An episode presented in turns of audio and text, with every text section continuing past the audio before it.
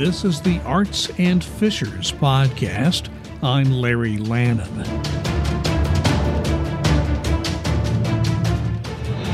getting older has its bad aspects, but there's one good thing that comes with age, and that's experience. During my 69 years on this earth, I have lived through a number of issues that will go down in American history. One group that I will remember well from my younger days the Black Panthers.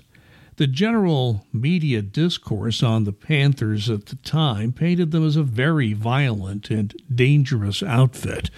But as I read more about the Black Panthers in later years, I learned that their public persona was not entirely accurate. Not entirely wrong in some ways, but much more complicated than most news consumers at the time would have known. So, when watching the film, Judas and the Black Messiah, it brought back a lot of memories and taught me a few things I did not know.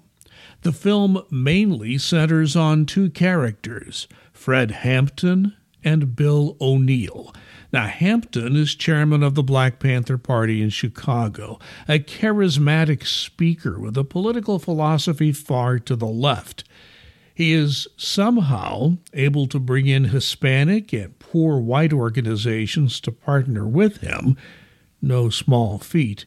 He puts together breakfast and health care programs in poor Chicago neighborhoods without those services.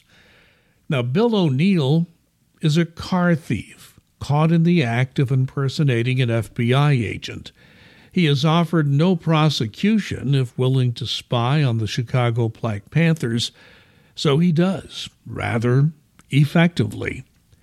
Hampton spends time in prison, and O'Neal handles security of the Black Panthers in Chicago while Hampton is incarcerated.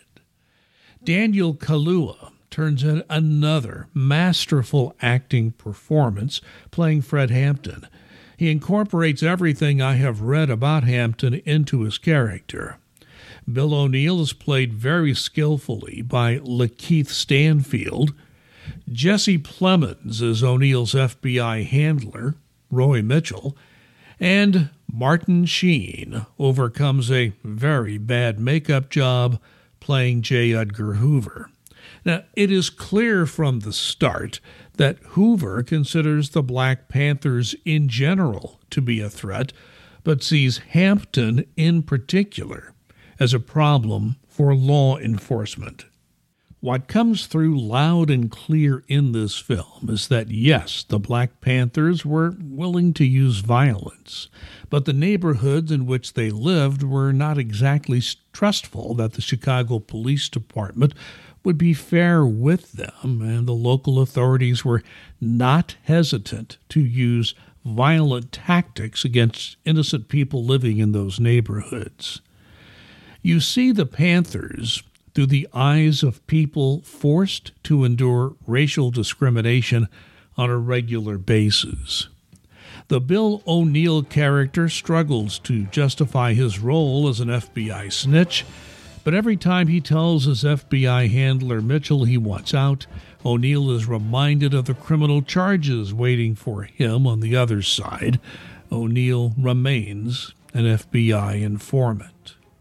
If you see Judas and the Black Messiah, you will better understand the Black Panthers, even if you do not agree with their violent tactics and extreme ideology. I give Judas and the Black Messiah a B plus grade.